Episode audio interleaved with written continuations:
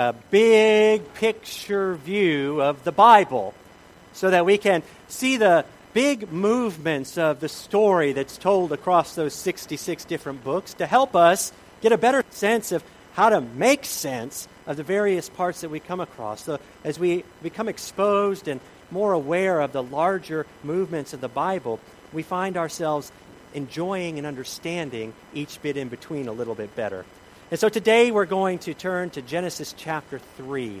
I want to invite you to join with me. The words will be on the screen. We'll be reading this uh, third chapter, verses 1 through 21. And so I invite you to hear the word of the Lord.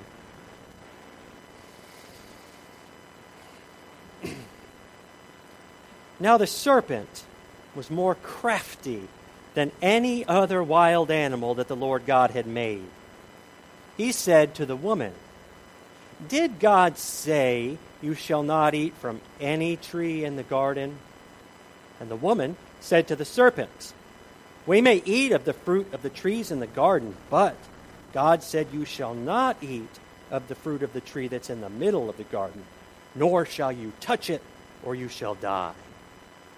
But the serpent said to the woman, You will not die. For God knows that when you eat of it, your eyes will be opened, and you will be like God, knowing good and evil. So, when the woman saw that the tree was good for food, and that it was a delight to the eyes, and that the tree was desired to make one wise, she took of its fruit and ate. And she also gave some to her husband who was with her, and he ate. Then the eyes of both were opened, and they knew that they were naked. And they sewed fig leaves together and made loincloths for themselves. And they heard the sound of the Lord God walking in the garden at the time of the evening breeze. And the man and his wife hid themselves from the presence of the Lord God among the trees of the garden. But the Lord God called to the man and said to him, Where are you? And he said, I heard the sound of you in the garden, and I was afraid because I was naked, and I hid myself. And he said, Who told you that you were naked? Have you eaten from the tree which I commanded you not to eat? And the man said, The woman whom you gave to be with me she gave me fruit from the tree, and I ate.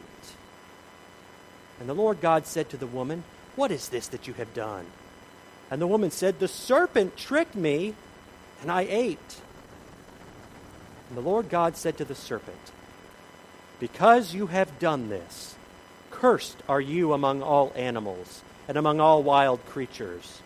Upon your belly you shall go, and dust you shall eat all the days of your life. I will put enmity between you and the woman, and between your offspring and hers. You will strike, he will strike your head, and you will strike his heel. And to the woman he said, I will greatly increase your pangs in childbearing. In pain you shall bring forth children. Yet your desire shall be for your husband, and he shall rule over you. And to the man he said, because you have listened to the voice of your wife and eaten of the tree which I commanded you, you shall not eat. Cursed is the ground because of you. In toil you shall eat of it all the days of your life. Thorns and thistles it shall bring forth for you. You shall eat the plants of the field. By the sweat of your face you shall eat bread until you return to ground, for out of it you were taken. You are dust and to dust you shall return.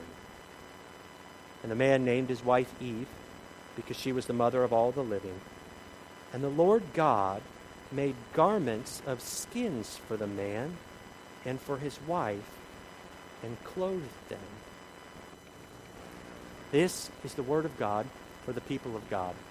Thanks be to God. Will you pray with me? Father, May the words of my mouth and the meditations of all of our hearts together be pleasing and acceptable in your sight, for you are our rock and our Redeemer. Amen. Amen. So every year, the Barna Research Group publishes the State of the Bible. And it studies this report how Americans engage with the Bible. Now, the study uses five categories to describe people. It uses, on one end, a category called Bible disengaged. And on the other end, it's Bible centered. And then things in between. Now, the disengaged folks rarely, if ever, even open a Bible. On the other end, the Bible centered folks, the study says, interact with the Bible frequently and it transforms their lives, or that transforms their relationships and shapes their choices. And so let me show you a graph that showed up in this study. In this graph, we can see scripture engagement compared to last year. And so there's good news. You can see that fewer people are disengaged this year than last. Hey, you can also see a slight increase over last year in people that are interacting more frequently with the Bible and actually finding it meaningful to their life. That's great, isn't it? That's exactly what we want. But here's the sobering finding. There on the other end, the Bible centered category fell from 9% to 5%. It wasn't very high to begin with, and at the end of 2000 or the middle of 2019 fell to 5%. Let me put that into a little bit of context. The same organization found that 73% of Americans classify themselves as Christian. 73%. 5% are Bible centered. The world's in a mess. Have you noticed? A lot of things could contribute. But I wonder frequently if it's not the quality of the Christians. I hope that all of us seek to become Bible centered, to enjoy and find meaning in the Scripture and allowing it to transform our lives and shape our relationships. And then what I want you to do is go out from here and then share the love of the scriptures that tell the story of the good news of Jesus Christ and help kindle a love for the disengaged and the neutral and flip the statistics. That's my hope for us and for all of God's people everywhere. Now, listen, this is not a guilt trip, I promise. I'm saying this to you, no matter where you fall in the categories I'm saying this to you because I don't want you to miss out. Whether you're a Christian or not, I don't want you to miss out because I know from my experience, from others' experience, from the witness of God, that the Word of God in the Bible will change your life. I can, it's changed mine. I promise you. And it continues to change my life day after day after day. I know that spending time with God while sharing in the scriptures, reading the words of prayers and the story of God and God's own words, I know that that is like a meeting with God, that the Holy Spirit meets with us in a special way. And we learn about and experience forgiveness and healing, and we're challenged to grow. I know that the Bible can change our lives. And, and it helps us to get a glimpse of the joy of heaven. And I want that for everybody, don't you?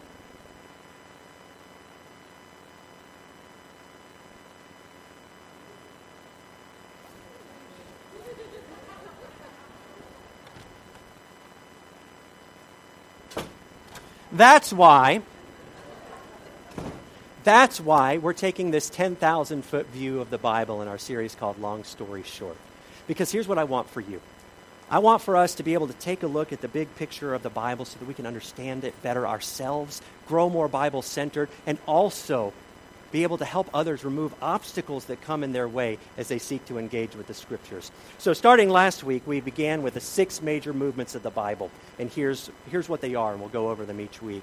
Uh, first is creation, and then fall, and then Israel, Jesus, church, new creation, all the way back around.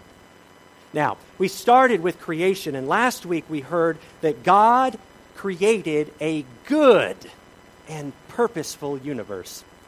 That God created everything, and He looked back at it and said, Hey, that's good. I done good.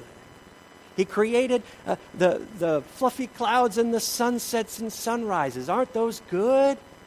And the bunnies and the chocolate and the chocolate bunnies and all of that is so good. But gets even better. God on the sixth day created people. And when God created people, he stepped back and he said, Now that's very good. One of the good things that God gave people is free will, the ability to make choices. We make choices every day. And it's a gift that God has given us. And, and it's a beautiful gift on its face because God didn't make robots that are programmed to love Him and do His will. No, God gave us the choice to choose with all of our heart to freely give ourselves to Him and to others and to God's work in the world. But if you haven't discovered yet, we can also make bad choices. Everybody makes bad choices. I've made bad choices today alone. Let's not name them, please. That's where Adam and Eve's story takes a turn with a choice. In fact, that's where all of creation takes a turn. God gave Adam and Eve full run of the beautiful Garden of Eden. Eat from all of this fruit, all of these trees, and the animals shall be yours, and the land shall be yours. But don't do this one thing. Y'all, it's just one thing. Don't do this one thing. Have you noticed that when there's only one thing you shouldn't do, it's the only thing you want to do?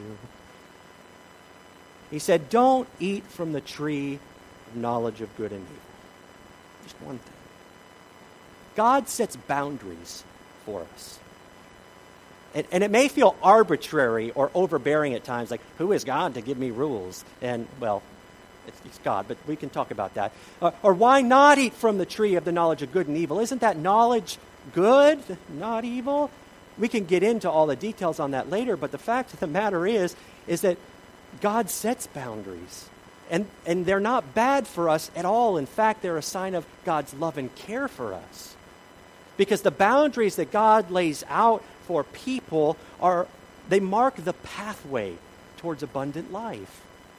You know, it's kind of like when parents tell their kids, okay, it's time to shut off the TV, or that's enough candy for the day. And, and very few kids are like, oh, that's enough candy? Excellent. Hook me up with some broccoli. I'd love that. No, usually it's not an enjoyed situation. Boundaries don't always make us feel good, and we might not like it, but it's absolutely in their best interest, and it's done in love. And when we rebel against God's boundaries, when we cross them, we sin. And that's what today is about. That's what this episode is about. Is about sin. Because when we sin, we leave the path of abundant life and we face the dire consequences of our actions. Adam and Eve make a choice. They disobey God. They rebel against God and they eat the fruit. They sin. And that's where the next episode begins the fall. Now, the fall is the story here of Adam and Eve sinning and falling from grace and being expelled from the Garden of Eden. So the fall is Adam and Eve's story, but it's also our story. Dr. James McNall says this This story is for anyone who's watched their life and dreams and plans come apart at the seams. It's about broken marriages and broken hearts and death and dead end jobs. It's about falling, and all of us do that. He describes the fall as the falling. And I like that because we read about the fall, but we've been reliving it throughout human history and in our own lives over and over. It's like a continued falling. You see, it's not just Adam and Eve that sinned that one time and ruined it for everybody. It's, it's Jim. It's Amanda. It's you. And it's all of us. The world is fallen and falling. The world is falling. I mean, how else can you explain some of the things that we've seen throughout history? The great tragedies and, and genocides and injustice. How else can you explain the fact that there is enough food produced every year to feed the entire world's population and every day people die of starvation? How else can you explain that? Senseless violence, power at the cost of people.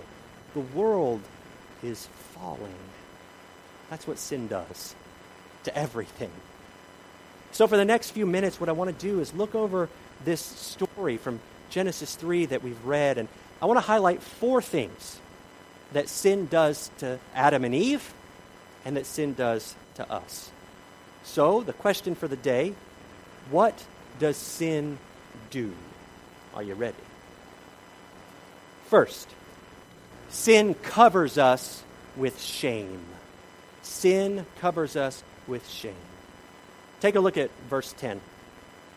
He, that being Adam, Adam said, I heard the sound of you, God, in the garden, and I was afraid because I was naked and I hid myself. And some of you want to know yes, I did say the word naked in church. It's in the Bible and it goes somewhere. Listen. You see, in the beginning, Adam and Eve were not ashamed to be naked. In fact, the capstone of the creation chapters is, and they were naked and unashamed. And that sure says something about their physicality, but it's also a symbol for their soul, wide open and unashamed. But sin made them so ashamed. It reversed the goodness of creation, so much so that they just have to cover themselves up and the best they can do, they can't really do it. The best they can do is yank some fig leaves off the tree and try to stitch together. Did they teach you how to stitch before you were created? No. And they made a loincloth, and that's all they could do. It's the first cover up, really. It has been happening ever since. And their guilt gnawed at them so much that they had to change their appearance and their behavior. Somebody knows what I'm talking about. Guilt is like that. It warps us. And it actually makes us hide from goodness and good things. And it fills us with shame. You see, sin brings guilt into our lives and it changes us. It's not just like a, if you were to get a, a, legal summons or a speeding ticket and you can just sit it in your drawer and forget about it. It does something to you at the deepest levels. It weighs us down and it stains us.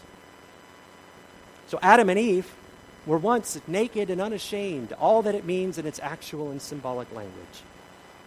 And now they're clothed with guilt and shame. It's not a good trade. But that's what sin does to them, to you and me too. Second, sin breaks relationship. All of them. Sin breaks relationship first with God. Now, not only do Adam and Eve hide from God, they're now afraid of God, who they used to walk with in the evening breeze. And not only that, they now stand at odds with God. I mean, look at this response that Adam gives when God confronts them. Normally, you might miss this. This isn't something that stands out to everybody. Genesis 3:12.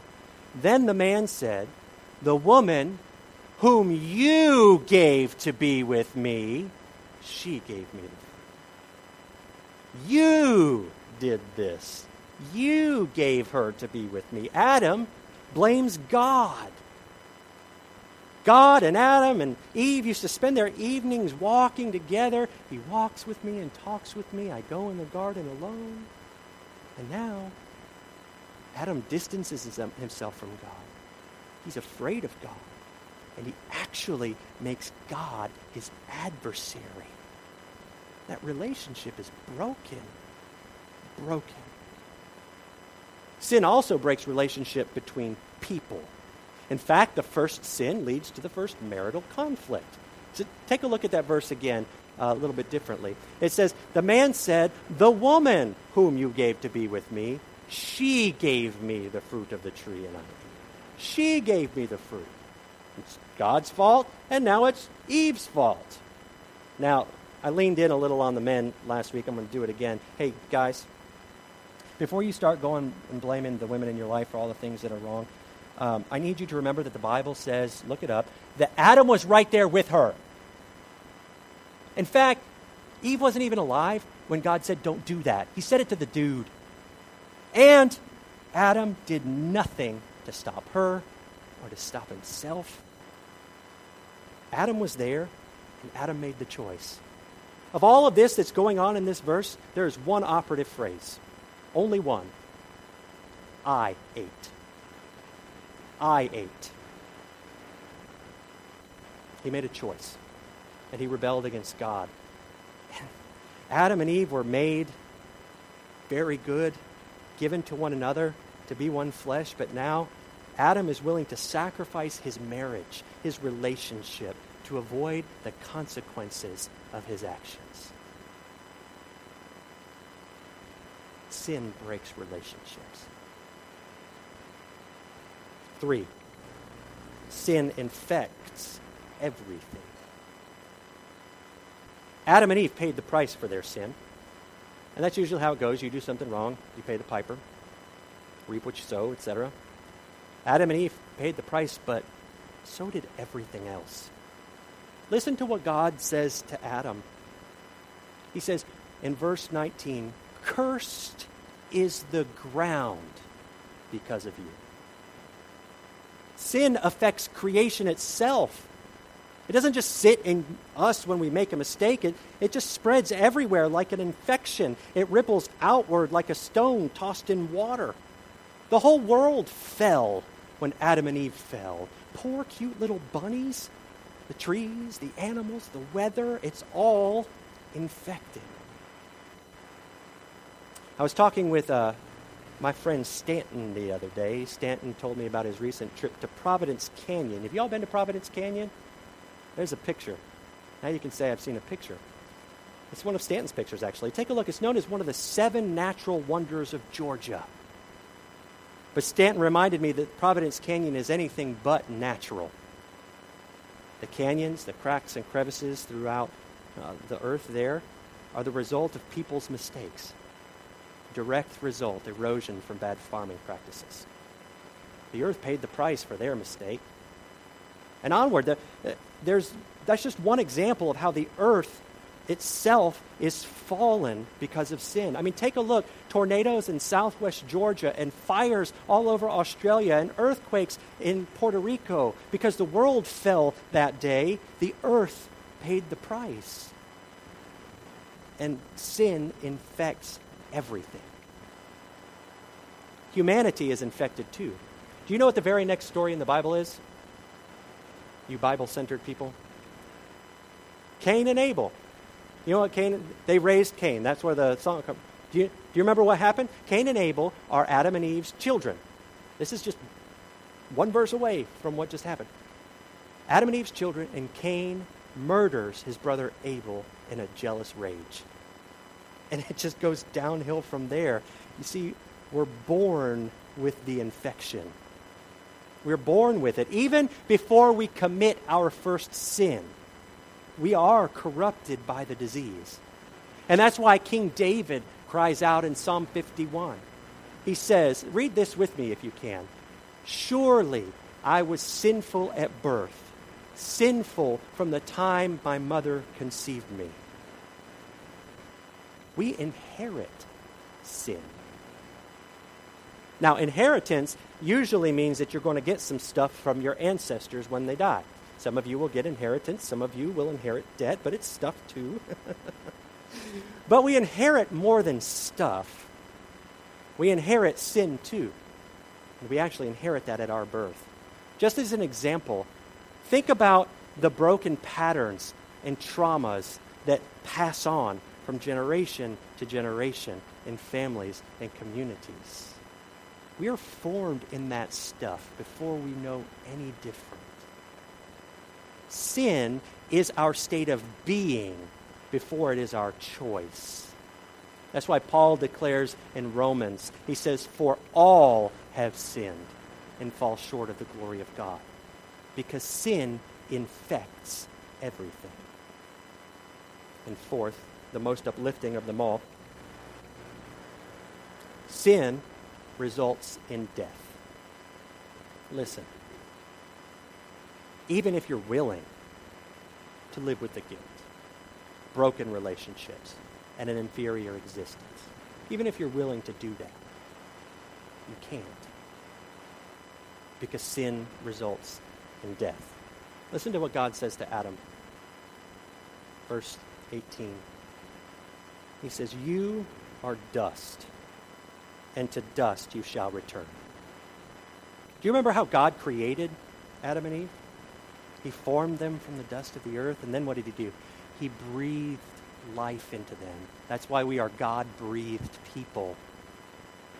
Sin has the ultimate consequence, though. Humanity will breathe a final breath, and then breathe no more, and then return to dust. It's like sin takes God's breath away. The New Testament says this the wages of sin is death. Right now, we probably have the best medicine in the history of the world, and yet we will still breathe our last breath and return to dust. Because that's the result and the wages of sin. Aren't you glad the story doesn't end there? Somebody just breathed out real deep. There's actually, not only is there more to the Bible, there's actually a surprise twist to this story. In the midst of Adam and Eve's shame filled nakedness and their sin covered, uh, shamed lives, they actually find God's mercy. And we can see that in verse 21. And you'll have to stick with me on this one. Listen to this. And the Lord God made garments of skins from the animals for the man and for his wife and clothed them.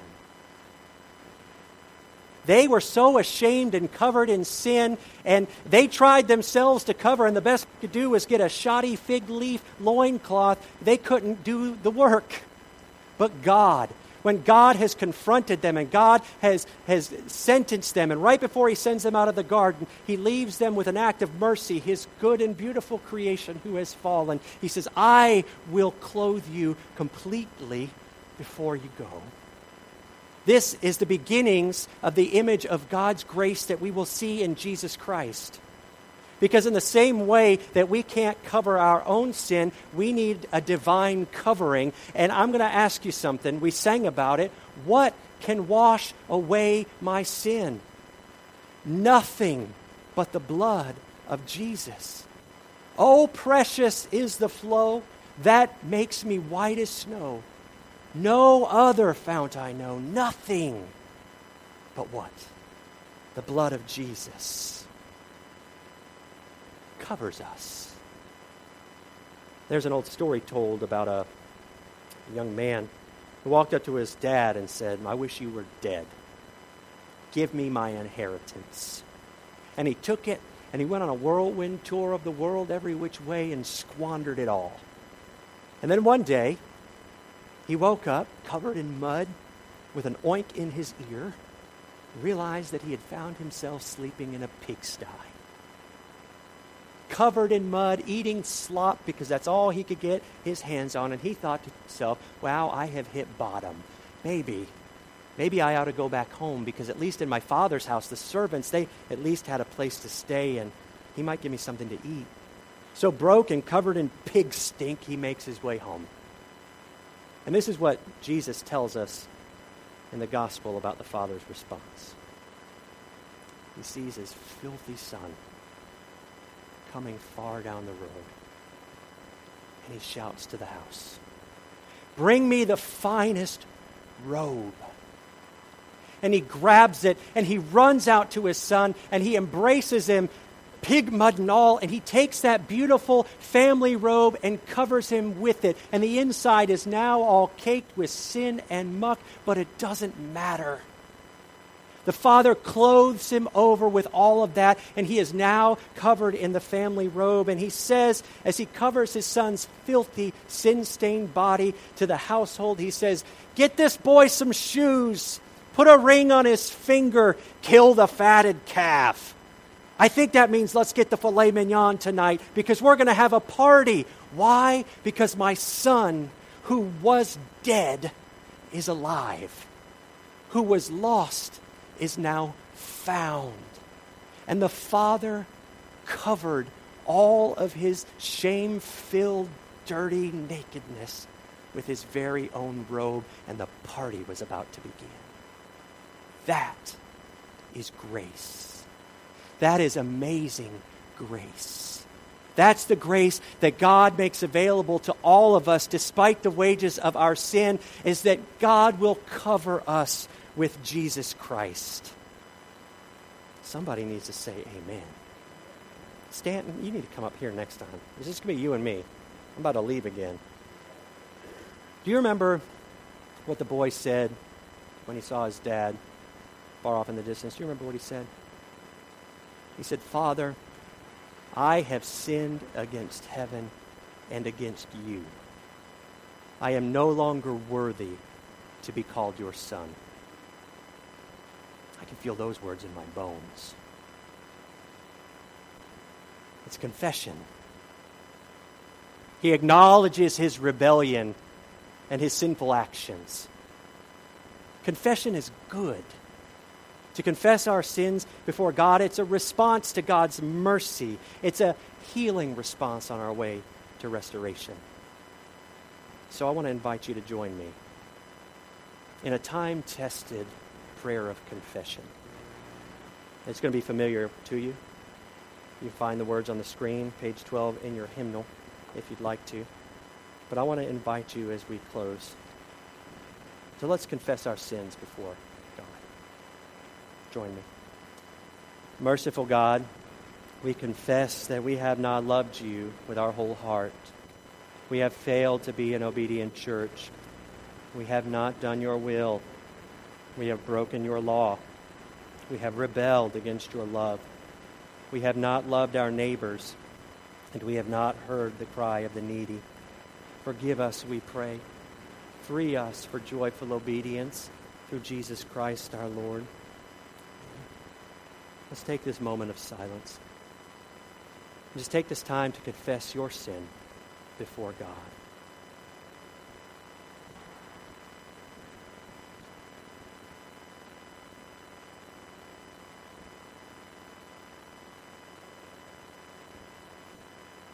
My friends, hear the good news. Christ died for us while we were yet sinners. And that proves God's love toward us. In the name of Jesus Christ, you are forgiven. Glory to God. Amen. Amen. If God still has business to do with you today, the altar is.